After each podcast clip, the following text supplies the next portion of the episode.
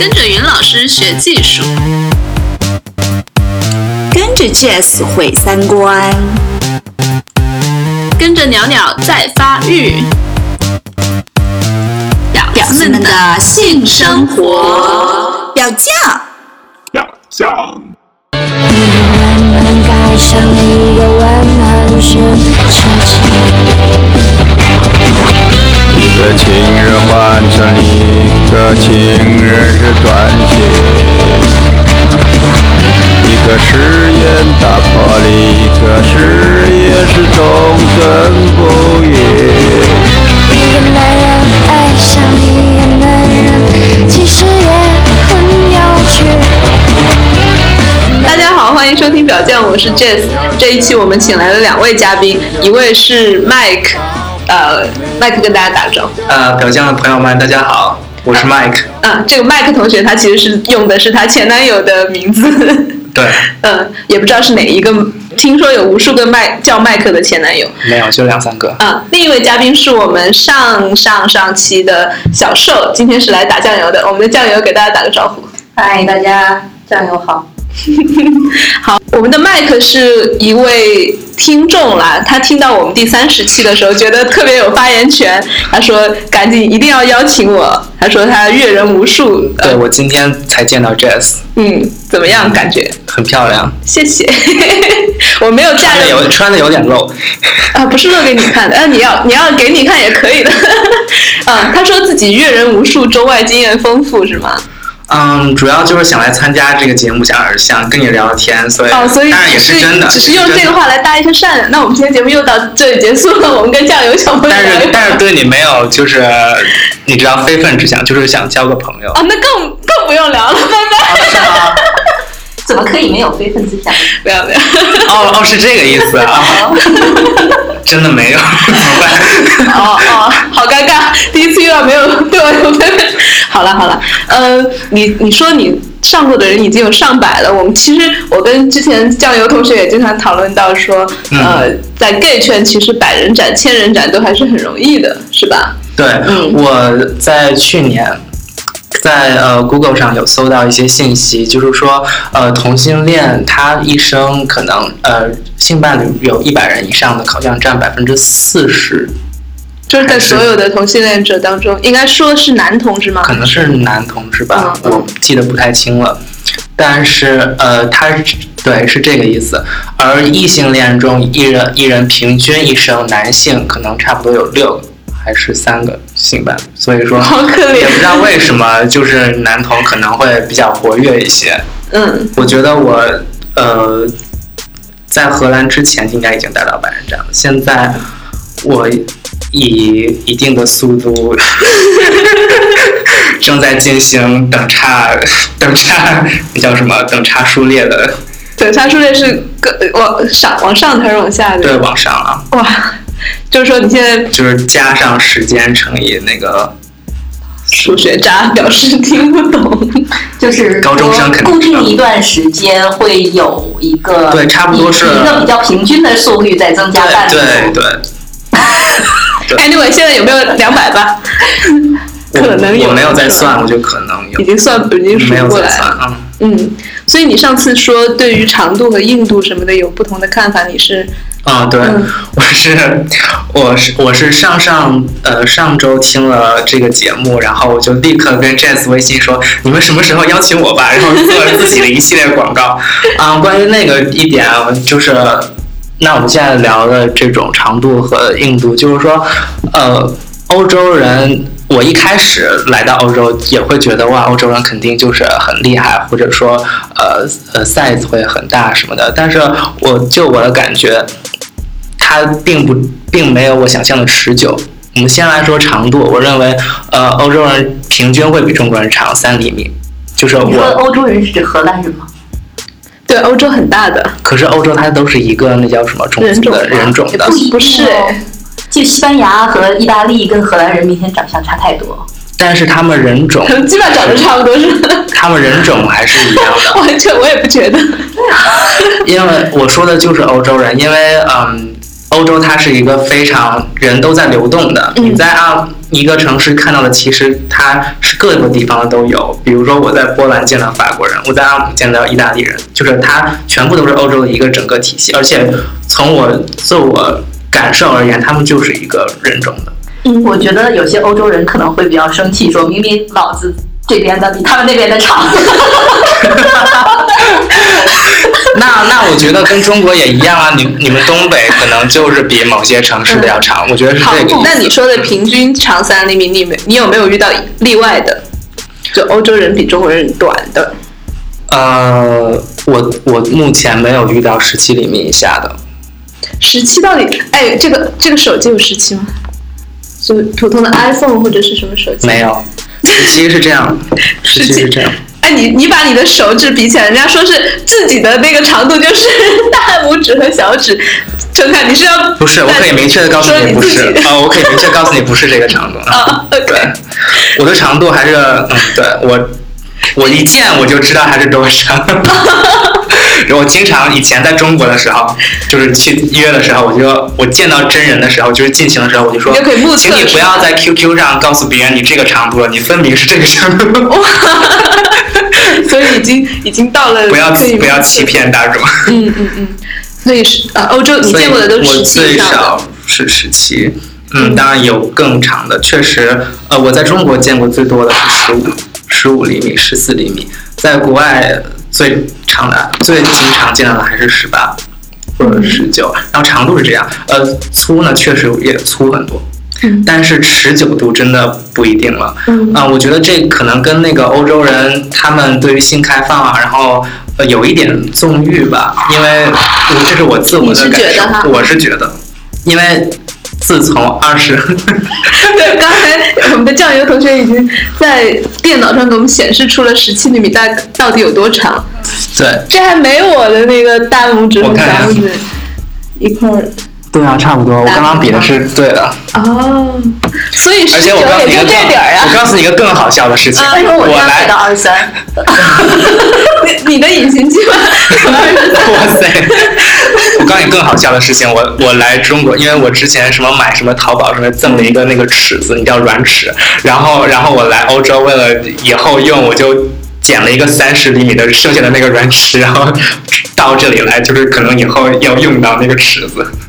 哦，所以就是用来量。对对对，就是你会真的在做爱过程中把它打开？没有没有用过，没有用过，很可惜没有用过。不，或者是你偷偷的记住它有多长，然后回来再比一下那个尺子。嗯，我有我有，就是我猜一个数字，然后我问他你知道你多长吗？然后差不多都是嗯，误差在一厘米以以内。不错不错。然后回到刚才你在对粗想讲，然后持久度，嗯呃，我觉得可能是因为纵欲的关系，因为我在欧洲人在遇到的欧洲人里面，三十岁之后的普遍都在五分钟左右。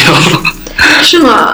我觉得这个也是和呃男同性恋群体也有关，可能他们更性活跃一些还是怎样。但是我遇到的你说的五分钟是指就是真正的插入，真正的仇人插入，真正的假的插入，呃，插入呃，然后到射五分钟，对。嗯。那会不会也有另外一种解释，就是他们不想差那么久，就五分钟就可以到了？也有嗯有，你说的这一点很好，因为有确实有中国人他在算这个，他会觉得呃，我想显示我这个阳刚或者持久的一面，我就忍着，或者说采取一些方式吧，嗯，然后他会去算一个时间怎么样怎么样，对然，后或者互相互相会会比拼那种暗自较劲的那种感有觉。有这个实力，我觉得最扯的一次就是我在呃中国的一个城市遇到一个好像是黑社会的一个人，我觉得还挺有意思的。嗯，他我进到我去去他家的，呃，他家全部都是那种佛像，然后他全身都是 tattoo。都是那个纹身觉得哇好帅。然后他呃以前是他一直都是异性恋，他只是觉得同性恋有一些好奇，所以他想尝试一下。嗯，我很惊讶，就是他的性能力如此之差。然后他就是他完全就是在耗时间，他本来就。呃，在进行了一段时间，他又突然出来了，然后再聊会儿天什么，然后再进去，就我觉得非常浪费时间。所以你刚刚说的那个是有有这个道理，但是我仍然觉得还是比较短。时间上比较短，嗯，但是呃，欧洲年轻人还不错，就是二十左右的，二十三那种，就是会感觉出来就是很厉害，确实比可能中国人普遍上会厉害。嗯，那你自己是偏向于长一点还是短一点？就时间上，哦，时间上呀，时间上我觉得要看呃舒不舒服，如果舒服的话，长一些我是 OK 的。嗯，关于就是呃肛交，我不知道。呃，对，我们也可以讨论一下。啊啊对，嗯就是对于我来说，就是要看这个长度很，就是很神奇，就可能十七厘米 OK，十八厘米就疼，或者十九、二十二厘米 OK，但是二十厘米就疼。所以肛交对你来说长度，嗯，比硬度和粗度给你的那个感觉会，就是主要是因为如果有一定的长度，它就疼了，所以它就我减对我来说是粗度会，如果太粗的话会疼，但是啊长度还好。我我对我来说是长度，因为我会觉得，哎呦这个长度，然后这个呃姿势会觉得，就是它拧一下就会会很疼。啊，有可能是那个顶到拐弯的地方，还是对，话说就是最肛交可能最适合肛交的两个字是，一个就是呃人做呃。主要其实就是为了接触男男生的前列腺嘛，所以那男生，我这个怎么说呀？就是一个是那种，就千万不要走爬式，千万给我示范一下。千万不要狗爬式，因为它那样会顶到你顶到的对对对。呃不是前列腺的呃嗯、最好的就是它就是呃呃接受的那一方坐在那个主动的那一方上面，嗯。坐在那上面，然后两个人的面脸是呃是就莲花观音座的那种。对，偏是那种，嗯。还有一种就是最最标呃最常见的就是呃传教士。躺着，然后那个人在、嗯。呃那个上面，然后你给我画的是个啥？他画了一朵菊花。对对你说的男人，因为他是为了嗯接触前列腺嘛，所以这两个是我觉得我也有前列腺，没有啦，我就我是觉得就是也会很爽，所以我经常觉得我自己也有前列腺。嗯，所以我我主要来欧洲的感受就是呃会让我发现，其实欧洲没有那么厉害，当然会觉得普遍会好，稍微好一些，但是确实没有那么厉害。因为我在中国看到三十四十的，也有会比较久一些的，但是你所说的厉害就是十九倍，对但是就是技术上呢，或者让你的爽的程度，或者是嗯，比如说你如果喜欢温柔的或者粗暴的这种程度，会有更厉害的感觉吗？呃，我觉得首先刚刚说到那个持久这个，就是有的时候它实在太短了，我我确啊实没有达到，到没有嗯享受到，这是一点。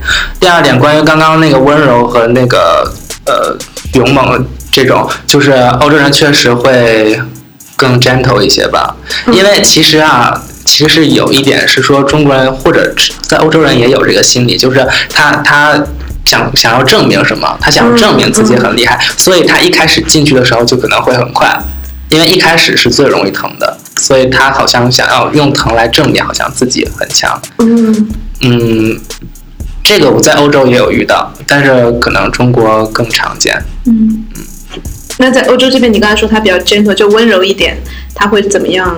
温柔一点的体现就是说，呃，他会他会采取更舒服的一些姿势，啊、他会更呃看重你的感受，啊、如果你不喜欢的话，他会立刻停。但是中国人其实也也会了，但是中国他可还是会没有那么尊重你，可能还是要迟个两三秒吧，就多疼个两三秒。嗯，这个挺有意思的。哎，前段时间我还看了一篇文章说，呃，就是大家不要觉得我们在那儿谈 gay 可能跟直男没什么关系。有一篇文章就说什么，为什么我觉得每个男人都应该感受一下被插是什么感觉？呃，我觉得不用了吧。对，其实我我自己虽然是喜欢插男人的，但是我并不觉得说每个人，因为他那篇文章的论点就是说，你如果男人不被插的话，你永远感受不到女人被插是一个什么样的感受。其实。我觉得也并不是完全能够等同的，以及他那篇文章的论调就是说，你不不不被插，尤其是第一次的话，你不知道那个有多疼，或者你不知道，嗯，嗯被插的时候，可能自己多么的脆弱，多么的那种。是它又很普遍化了嘛，对就好像它也有点所有的女人都一定要被插，然后或者所有的女人插了都会疼，或者是都都会感觉到脆弱。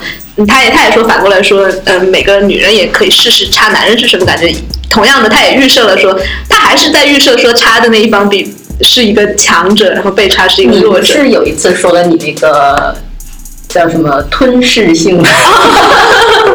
对，那个其实是潘绥铭说的，他就说，呃，为什我们总是说阴道阴道阴阴茎插入阴道，为什么不是阴道吞噬阴茎呢？就是你用不同的比喻，哦它其实就是有不同的强弱关系在里面。不过我觉得，我刚刚听到你刚刚那个学说，只是觉得他们也不需要，男生也不需要非常理解女生的脆弱吧，就是可能互相有一些神秘感，我觉得反而更有魅力。你还说到你在就是这边有一些桑拿呀、嗯 party 啊的体验，是有没有一些印象比较深刻的？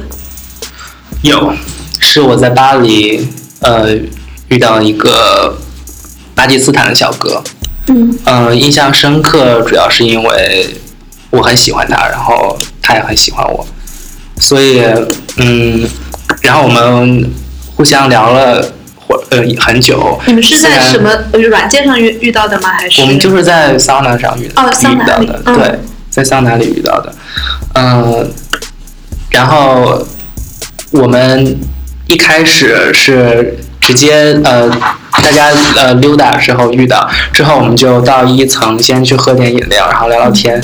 虽然他只说法语，然后然后我们就呃交通也不太交通不太方便，沟通沟通 没问题，不，沟你们的通你们有点紧张啊，这样这样 没有关系。小将的朋友们请理解。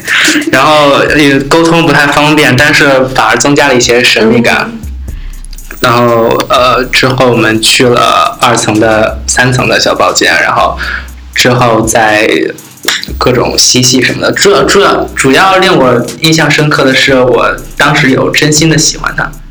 因为我认为最终的目的还是想要得到爱，而不是性，或者说爱和性。所以当我那一次遇到了爱的时候，我会觉得非常的开心，或者是觉得自己内心深处得到满足，而不只是性方面。后来你们有联系吗？嗯，有联系。有有奸情变恋情吗？嗯，我其实内心有这个想法，但是我不知道他怎么想，呃，所以现在还在发展，还是好朋友的关系。嗯，嗯嗯，那你就是在其他的那些桑拿里面有那种没有爱，直接就是可以见到人就搞的那种情有况吗啊？，有一。般在桑拿都是那种吧，我觉得更多的是。我觉得首先，爱和性不就不能完全分开，就是你遇到性，肯定还是他是你喜欢的型，嗯然后呃，并且确实大多数都是这样，嗯，就是更多的是因为性。我自我的感觉，嗯，因为之前我看到呃有一些介绍，就是说呃。国外有很多不同种的这个性的一些活动，比如说桑拿里面有那种 party，还有不同主题的。但是终归最重点的还是要看里面人多不多，还有就是不要有老人不要太多，就是会有那种四十多岁的人在呃很居多，这样的话我会不太愿意去，因为我比较年轻，二二十三岁嘛，所以我就会希望年轻的人多一些，这样是那个什么。但上次我去开一个学术会议的时候，就有人说，说到这个问题，就是现在其实这种文化性文化是蛮排斥老年人的，而且很多的派对都是明确限制年龄，就是什么四五十岁以上不让进。但是我今天有，其实我后来带了一个这个，是就是阿姆的一个最有名的那个 club，上面它有一些 Club Church 的一些经常去嗯主题。嗯，因为我没去过，它是一个，哎，我没去过，我觉得这些主题太 太它它还蛮 kinky 的，就是偏 SM 对太的一个 kinky 了 church。一个一个酒吧不是叫 church，它就叫 club church，就叫叫。对我觉得很有意思就是名字也它还蛮这个就叫亵渎的 church，那种感觉。啊对对对嗯，然后它就是其实也偏年轻，嗯，可是这些都没有年龄限制，除了有一个要就人人。人整个就是去这儿的人也偏年轻，其实稍微老一点的，他们比较喜欢去换偶俱乐部，或者是再老一点，如果是 gay 的话，他可能还是就去那种普通的桑拿，像这种偏偏 kinky 的，然后又偏那个什么的，反正就是就，但是你另一方面来说的话，我也我也采访过一些年轻的呃 gay 啊，或者是嗯 SM 的玩家，就会觉得确实就是对老老年人不感兴趣啊。你觉得这种算歧视吗？平或者怎么平衡？歧视这个东西本来就蛮难定义的嘛。嗯我觉得其实你要觉得算不算歧视，就是你把自己按到对方一个人身上，觉得你会不会觉得不舒服？就你你设想自己是那个被排斥的人是吗？对啊，你比如说想象一下，就像变形记一样，你有一天突然醒来是一个老人，然后走进一个 gay 桑拿，嗯嗯，我认为他这两个一方面是说你确实不喜欢他，就好像异性恋对同性恋，就比如说一个直男遇到一个同性恋，他就是不喜欢，那你能说他歧视吗？我觉得就是这这个关系是比较相像的吧。对，我觉得这里面也是个人和社会交织起来，你不能光说只是受个人偏好，但你又不能只说这个社会结构是对老年人或者对同性恋歧视的。我我在遇到这种事情的时候，我自己都觉得很难处理。我觉得结构性的歧视还是有的吧。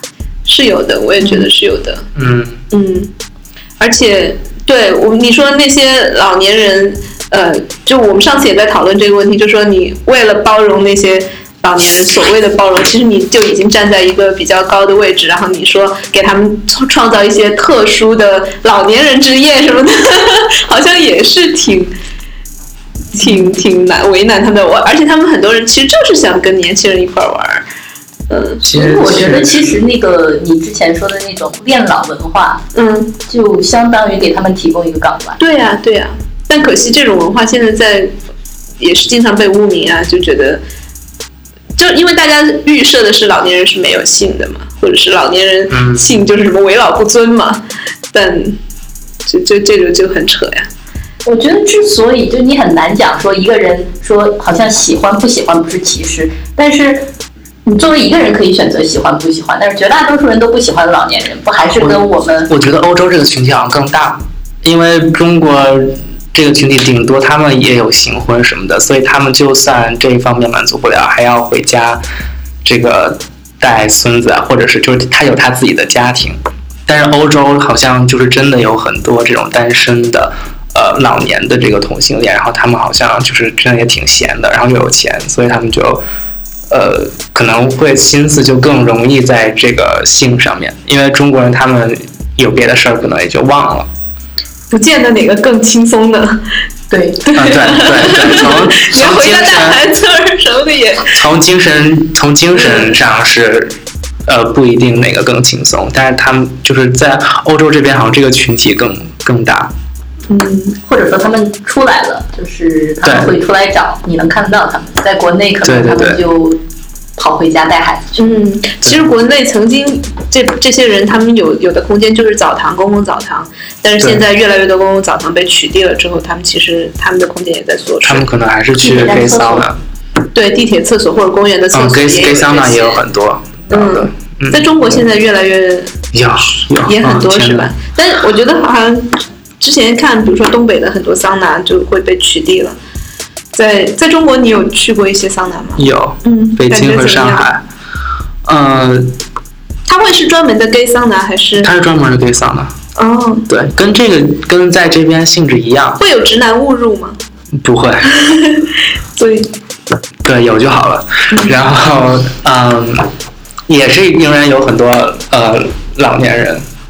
嗯，我记得有一次我去了一个桑拿，然后我正进入了那个蒸拿房，就是里面有很多人什么的。然后，然后我正在和一个呃一个人就是互相呃摸的时候，突然有一个人他试图要对我要给我口，然后我我头下我往抬那个低头看的时候，看到一一头的白发，我差点当时差点晕过去了，就是觉得嗯，就是觉得有点像看鬼片。然后这个那个对老年人没有任何歧视，只是我当时就是觉得我并没有呃准备好准备好，嗯所以我当时就落荒而逃，然后决定不太敢去那一家了。嗯，那个是一次体验。嗯，中国也有很多这种桑拿，我觉得桑拿最本质的还是看那个人群，年轻人多不多，或者说呃这种人数多不多，嗯这个是最重要的。当然，当然就是安全，就是干净指数啊也很重要。嗯，哎呀，我觉得那个老年人看到你落荒而逃的时候，应该也挺难过的吧？没有，也没有太落荒，就是走的有点快。嗯，好，你刚才说到安全，你有没有遇到一些？哎，我想插一句，啊你是只看到一头白发，你没有看白发下面的脸帅不帅？有没有看他的？有看到脸啊，就是我已经说了鬼片，所以这个时候你也不会，就是我不会有任何的歧，不是我那我我内心本身也对他没有歧视的感觉，我只是对，但是没办法嘛，大家可能我只是不喜欢而已。颜值啊，还是或者什么的，比如说颜值是什么？褶比较多吗？我不知道啊，我不知道啊。对，所以如如果他有一个完美的基板，然后但是他脸长成鬼片，你会接受吗？不会，好吧，好吧。对我刚才想问的问题是你有没有在这个一两百人的过程中遇到比较危险的情况，不管是安全上的、财产上的、身体，我我不知道，就你你自己觉得危险的情况啊，健康方面的，或者是没有特别危险的。嗯嗯，首先说从安全上，尽量一定要呃戴套。嗯。嗯，我知道说这话的人都是有例外的。对，是有一些例外，但是也确实，呃，有的时候就是就疏忽，也嗯。有的时候可能太喜欢对方，或者是觉得怎么样吧，但是呃，尽量带，也没有那个特别，就是能看出来从这个对呀。阳具上就能看出来有问题的，还没有遇到过。嗯。呃，从财产上，顶多就是多我我出钱开房，其他没有就是偷东西的。我觉得最坑爹的就是约的时候，就比如说呃约一个地点，然后他开始他他就逗我，他让我多绕路，你懂我意思吗？就是他其实不想跟你见面，他就说啊我在这个地方，然后让然后我已经到了 A 点，他就说啊其实我在 B，然后我就要走路走到 B，然后再走回 A 那种。那个是我遇到就是最他为啥呀？他坑爹的。就是从我自身分析上，可能就是，可能就是觉得这样有意思吧。逗你有意思对，，但你们后来有有可能，他又不，有可能他性能力不是非常的好，可能他就是持久时间这个也算在里面，就是从你们开始约的时候，这个也可能对床上没有很自信，啊然后就想用从这个方式来寻求一些满足，还是什么？但你后来有有满足到吗？没有没有，我就没有遇到他，他他没有打算与我见面啊，所以就是就是让你把你引开了之后，对他可能会呃微信上说什么，哎你过来啊什么，就他就也会有的有的人还会说自己很有钱，什么什么嗯有多专一什么的，就是对就有点逗你来回跑什么的，这是我遇过最烦的。嗯，这样的人最后会出现吗？不会，他们都不会出现。然后最后结束就是我就是开始骂他们，然后他们在互骂我，然后就结束了。就是完了哎，你还遇到不止一次，你说他们嗯、差不多两三次吧，嗯，两三个人。躲起来看你在这两个点之间来回跑。这我怎么知道？我不知道。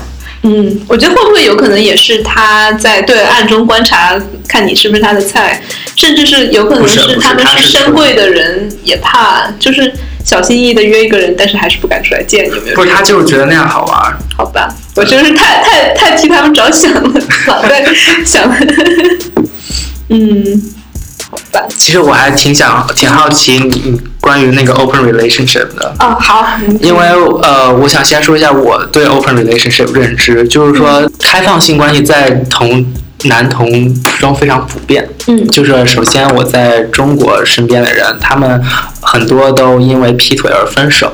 嗯，能够长久下来的不是很多。在欧洲，我遇到的能长久下来的几乎都是 open relationship。就是开放关系，对开放关系。呃，比较有意思的就是我也有约到一个，就是正在处于开放关系的人嗯当中，而且我发现他们的。呃，确实她和她男朋友的关系反而非常好，因为他们已经明确了是开放性关系，所以没有劈腿而言，并且她非常明确，她想从我身上得到的就是性，或者也有一些 friendship 吧。嗯，所以你讲的更多的是开放的性关系，就是她和她男朋友还是两两一对一的，对，但是他们可以在外面搞，但是可能不能发生感情，还是对对，是这样的嗯。我遇到的很多都是是这样的，嗯，就是感情上还是专一的，呃，然后性上面，当然他也会对你很 gentleman，然后也会呃也会喜欢我，嗯然后会说一些也很亲密什么的，但是完了就完了，所以让我感受就是哇，原来开放性关系竟然是呃，其实没有我想之前想象中的那么乱吧，嗯。所以我想问的是，呃，你你现在处于，你刚刚说你是呃你有很多 relationship，就是能够解释一下吗？哦，对我刚才反问你的那个问题，也就是说我可能跟他们不太一样，我不是说有一个主要的，或者是有一个啊、呃有爱情的，然后其他的人都只是一个性伴而已，我更多的可能就是平行的相相交的。哎，那我有个问题，就是当我们在恋爱的时候，或者说我恋爱的时候，有时也会追求一个一个伴侣，就好像哎，我就是得有一个人一永远这么走下去，会觉得说好像呃非常特别，嗯或者说给我一个非常大的安全感，就是有一个终身伴侣这样子。嗯那呃，当你有一个很多平行的这种感觉，会不会缺失这种就是对于只有一个伴侣的那种安全感？我我的安全感不建立在唯一上啊，就比如说我们可以有很多个朋友，我们为什么不可以有很多个爱人？我觉得每个人的安全感就可能定义不太一样。比如说，我们之前也讨论过，我们两个就是寻求两种，就每个人都需要一种安全感，但是我们在寻求两种不同的安全感。嗯比嗯如说，我之前一直在寻求一种，呃，类似这种一对一的关系。实际上，我觉得，不管你自己处在一个多么低潮的状态下，然后你会永远知道有那么一个人跟你是最亲近的，你可以永远什么东西都发给他，什么东西都去问他，然后这样对于我来说是一种安全感。但是其实我完全理解 Jazz 的那种安全感，就是有如果这个人这个时候突然之间离你而去怎么办？如果你把你所有的安全感建立在一个人身上，然后这个人突然之间离你而去了，这个安全感是建立在一个人身上的，我们看起来好像更稳定，就是我就这个人了。但是也许这个人有一天就走了，或者这个人有一天就死了。那你这个逻辑是利己主义者利己主义的出发吗？你的意思是说，为了更更成功，或者说过得更好，就是我不在一条树上吊死，所以才会发展这种多条线的 relationship。但是我觉得安全感这个词本身就是利己利主义的呀。嗯，嗯那呃，我想先问一下，你和你的伴侣在一起七年了是吗？是啊，而你这个伴侣是一个 open 是是一个什么关系？我是一个们在逐渐 open。哦，那 我觉得逐渐 open 比较好，我 在我可能会养起来接受。我们现在在试图看一下我们的界限在哪儿，嗯然后试图看一下，如果我们之间有嫉妒问题，或者是有那个，就是一旦关系开放之后，呃那你们之前一直是 close 的吗？一直是一专一的吗？呃，怎么说呢？我觉得可以这样说吧，就是像你说的那种很一对一的，就是出出轨了之后，劈腿了之后就分手了。嗯，就我现在特别，我其实一直都特别不理解有些人说的，就是只要他出轨了，即使我还很爱他，他也很爱我，但是我不能接受这嗯件事情。嗯嗯嗯，我知道我。觉得这个就是一对一最最可笑的一个地方。对嗯而我觉得我跟我伴侣之前是一对一，但是同时又不是一对一，就是我们各自都原谅对方的出轨。嗯，我觉得这样是好的。对我觉得很好，而且我有的时候会觉得，如果我开始一段恋情，最好还是先不直接 open relationship，还是先专一一段时间，就是有有一段历史之后再 open，可能会更不会出现妒忌啊，或者是一些 trust issues。嗯，这个分人吧。如果你自己觉得这样更好，但是我自己会比较不喜欢的就是很多人觉得这种是就是又来了，就普世用用于任何人说这个是更好的一种开放的方式。我觉得这个就特别烦。所以我们就要听一下你最好的开放方式是什么？我觉得没有最好的方式啊，那就是走一步对于你来看一步。最好的呢？现在我觉得我现在就很好啊，就是呃，就不要说是先跟一个人呃确定了关系，然后再慢慢开放，因为那样的话始终都可能会有一个嗯未接的问题，就是你好像你的原配是不是就要比另一个人要更重要？毕竟说，毕竟毕竟他的时间更长，然后你们啊似乎是好像可以牺牲第三个人，然后为了满足你们两个的这个核心的这个关系，其实这里面很有可能对其他方造成不公平。所以我自己的话，幸我自己可能比较幸运，就是我从一开始就是处于这种单身，呃，我就不会有这种先要跟谁，一定要跟谁好，一定要跟谁更好这种这种关系在里面。更多的也是更加随机吧，更加有机。就是比如说这段时间跟一个人在一起时间比较久，那我可能跟他感情比较深厚，那可能同时或者下一下一段时间就会随着心情走呗，随着嗯，但是其中也不能完全只看感觉，当然嗯你也要会有一些呃，就是有意识的去对不同的人有不同的回应吧。就是说，呃，你即使不处在一个一对一的，我跟这个人很长久，然后嗯我要对他有承诺，呃，你必须什么事情我都照顾到，但是我一定程度上呢。呃，不是说我要对你负责那种负责，而是说我在乎你，所以你要真的这段时间问我说你有没有空啊，然后我有什么事情不开心，我想找你聊一聊，然后你会觉得你应该去回应他，给他一个就是跟你们关系之间合适的一个回应，是这个意思吗？是的，那你谢谢会，那你会对不同的呃，你心，那你会有不同等级的等等级的伴侣吗？比如说，你可能会说，哎，这个人好像我更，我跟他等级更高，或者说我跟他更近，那我就把时间更多的给他，然后 respond 还真不一。定，真真不一定。我特别自己特别不喜欢说定义这个人是我的炮友，这个人是我的炮友和朋友多一点，这个人是我的伴侣什么的。嗯嗯，但是为了就是称呼方便的话，我可能都会称他们叫 partner 或者叫叫什么都可以。嗯，对，就是很难很难很难定义。呃，然后刚才就是，我觉得你刚刚那个说的关于那个安全感，确实有解答到我。就是觉得从实质上另一个角度看，其实那种多条线是更更能有安全感的。嗯但是，我觉得是两种不同的安全感。比如说，呃，多条线的那个人可能会想，如果我有一天找了所有的这这些线上的人，他们都不回问我怎么办？我没有那个确定唯一可以回复我的人。嗯，但是单条线上的不安全感可能就在于，万一这个人不回复了我怎么办？嗯，对。那换另一个问题是，呃，你有没有觉得一对一的那种爱情，它的浓度或者说它的质量会比 open relationship 双这种同时进行的要高？不觉得？我们两个都在摇头。所以一对暂时之前是一对一的和之前是开放的都觉得不一定。嗯为什么呢？可是，一对一的，他你们之前有的 history 更多呀，或者说，呃，分享过很多经历啊，或者说，我觉得不是有高下的，而是不同的。嗯，呃，它就是叫差异，它不是一种高低。嗯，对，嗯，就是好像你跟每个人，你可以跟两个人都很聊得来，然后这两个人可能是完全不同的人。你有可能跟另外一个人聊比较高深的东西，有可能跟另外一个人打嘴炮，然后这两种不见得哪种更高。嗯，但是都给你非常强烈的愉悦感啊，或者满足感啊，或者所你所谓的安全感呀、或者是长长久的这种呃，因为你跟每个人在一起，你们的互动不一样嘛，你对你你能够得到的呃一些灵感呀、什么的都不一样。我觉得，而且在开放关系里面有一个词叫 NRE，就是 New Relationship Energy，就是嗯它是对应就是开放关系那群人经常发明一些新词嘛，比如说 compersion，就是呃我们说的随喜，就是嫉妒的反义词，因为其实流主流文化中嫉妒是没有反义词的，随喜是什么意思？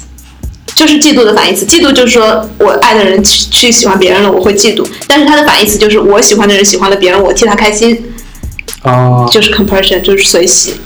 所以其实我觉得这些词是很有意思，因为我们主流社会如果没有这些词的话，就没有这些感情。嗯但是他们就会不断的用这些词来来来强化自身，然后以及来宣标榜自己说有有新的感情，有不一样的，包括 NRE，就是说，呃，在主流社会我们会强调说，我遇到这个一辈子让我动心的人，我会有那种，就比如说你是我的今生挚爱，我突然有那种非常强烈的感觉，或者你是我的初恋，我有那种热烈的感觉。但是 NRE 就是说，我遇到的每一个人可能都会有，就是我现在的伴侣，我我有我有很很热爱的人，但是我可能会对其他人产生 NRE，这个在主流社会是不不能接受的，因为主流社会会说。你爱的人只有一个，你你可能一辈子只能产生一次那样的感觉。可是我其实蛮反感 NRE 的这个词的点在于，它强调一定是要一开始才有那种感觉，一定要他没有没有没有，他是 new 新吗啊，他是讲新 new relationship，所以是你你跟一个之前不认识的新的人在建立这种 relationship 的。那你也可以说你跟你跟旧的伴侣也有 NRE 啊，也可以啊，也可以这样用啊，旧的伴侣为什么可以叫 new relationship？因为你每个人都是不都是在进化的，你每一刻都是不一样的新的自己，所以你们的新关系也是新的关系，所以你们就可以是 new R。呃，其实这个就是我想说的，但是我觉得这个是你自己就是把它夸就放开，然后把我套进去了。但是我觉得绝大多数在那个呃 多开多边关系里面用这个词的人，强调的是新的 relationship，是跟新的人。那你之前有呃，就是在一个传统的那种一对一的 relationship 里面过吗？有啊有啊，就是很现在的痛苦啊感受哦，是很痛苦。也没有有没有？现在只是现在这么一说很痛苦，当然其实也不是当时也没肯定也会有有好的方面，但是嗯其实我之前一直也会，就肯定也有想出轨啊，也有出轨过呀，嗯、也就觉觉得为什么我我一定要在这样的关系里面挣扎，然后为什么要嗯，对。就是不能试一下其他的机可能性？然后现在就那那你们 比如说，那你跟 A 分手会和 B 哭诉吗？你是说就是现在的多段关系里面是吗？嗯，还是几乎不太会分手？其实这个是个挺好的问题，因为其实每次分分要分开就挺难的，因为你本来就没有，因为我们前面说到我们的关系不定义嘛，那不定义其实就很难把它拆掉。就但是你真的又想跟他终结关系的时候，就要就蛮费劲的。你要跟他解释说我们不想继续下去了，或者是要呃不想，或或者或者说我们当朋友更好，会这就样。直接是朋友都没得做，因为本身你就没有把朋友跟你在做多边关系对对没有把朋友跟感情关系分开，所以你说我不想跟你再接触，就相当于我不想跟你打任何交道，你从我世界消失。但也没有，所以我又不想这样，所以就你的就需要花非常多的语言和精力去把这件事情解释清楚。就是我既不确实是不想跟你有某些关系，但是我又不想失去你这个朋友或者之类的。不是，但你你说的那个多边关系和朋友还是有区别的吧？啊，很难说呀。但可能就嗯是有的人，你可能更多的是身体上有有有有感觉，有的也是有有交流的。你怎么定义？我有的时候还是会觉得朋友和恋人有一些差异，就是恋人还是有那种心跳的感觉，或者是呃相吸引的感觉。可是你跟那个桑达的小朋友，你说嗯现在是最好的朋友，嗯，不，那个只是一个代名词，就是有吸引。就这么说吧，我跟那个他是小哥，不是小朋友，呃，他和跟你。那我们我都把他叫为朋友，但是其实并不一样。你们你不你懂我意思吗？我们是朋友，他不是朋友。对，可以这么说，可以这么说。嗯，但是我还是会说他是朋友，嗯但其实他和你们不一样。所以本身就很混乱嘛。我还是会说他是朋友，但是他不是朋友。可是，可是在我 你你们在所以我们刚才的问题是什么？是你在你在讲你的多边关系。哦，对你问到我会比如说跟一个人分手会跟另外一个人说吗？我没有，但是我当时跟另外那个人分开，他应该有去跟别的人跟他另外的伴侣说，在这个情况下，他自己也会觉得说，呃，因为他之前跟别人分手的时候，他会告诉我，呃，他他觉得说幸亏有你。就有别的伴侣，嗯否则他一个分手很难承受。当然不是说啊，你有你有很多个所谓的备胎或者所谓的人，你分一次手就没有那么痛苦了。我觉得痛苦可能是同等程度的痛苦，嗯但是在多边关系里面，可能你走出来的会会你会有更多的支持，你会有更多的安慰，可能这方面有差别。其实我有点不太理解，就是一个完全信奉多边关系的人，为什么一定要分手？不，我觉得是很实际的原因，就是一些那他当下他比如说出国了，那可以就保持这个关系啊，回国再继续。比如说，比如说你干嘛要分手？比如说你可以说我们继续做多边关系，但是做性少一点的。如果你不性，我如果跟他一开始就没有性呢，你就很难再退了，你知道吗？你本来一开始就没有性，所以你想从里面脱离的是什么关系？是哪种关系是你想不要了的？我当时觉得让我有一点嗯压力大或者不不舒服的，就是那种我既我们本来就是约定没有性的关系，然后我又在感情上没有特别多的互相的那种共鸣，然后你还要非要说好，既然我们是多边关系，我们没必要分手，那我们是不是要每时不时的见一下？你总不可能一直都不见，那你见的时候又有点勉强，就是那种我觉得反而是对互相都不公平。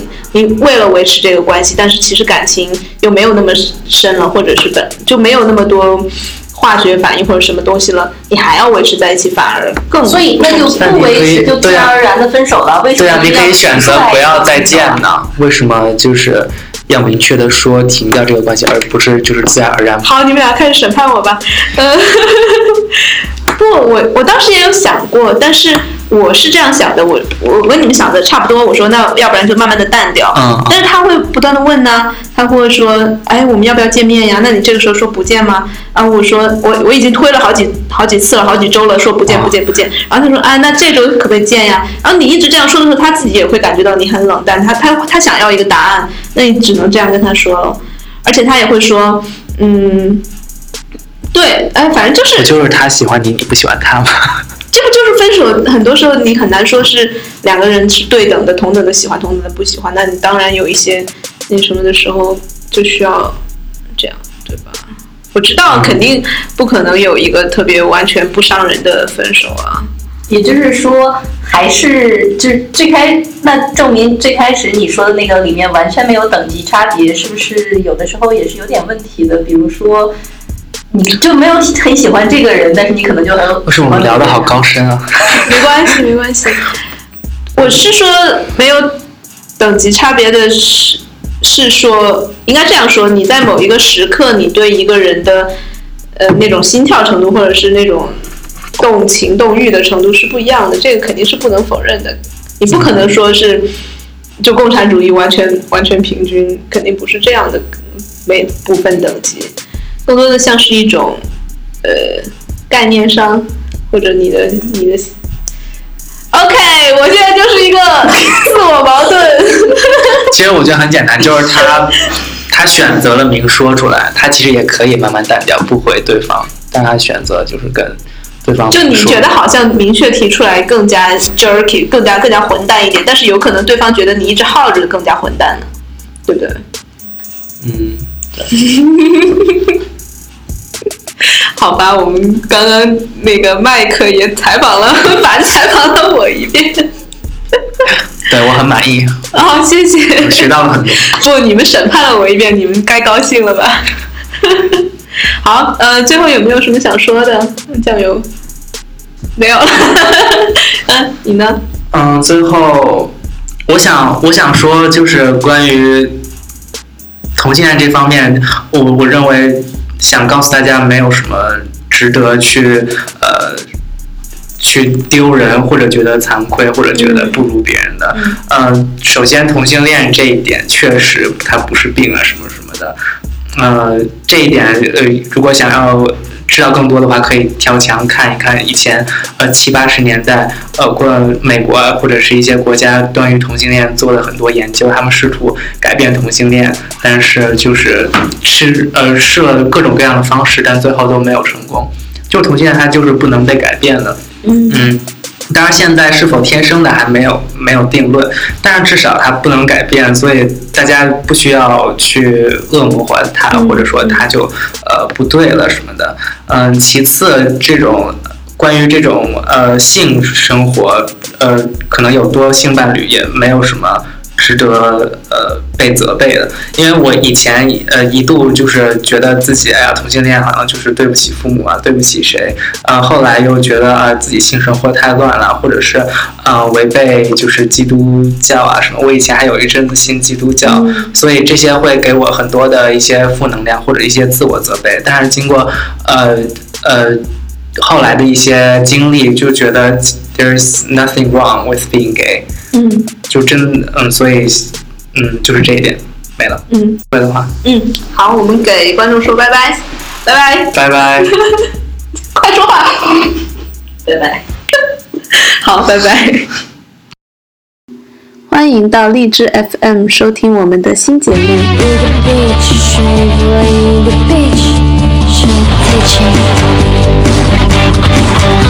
个，谎言凝视，一个谎言去찬 식。 有时欢笑，有时造谣，有时寻找，有时想逃，有时震惊，有时胡闹，有时严肃，有时可笑。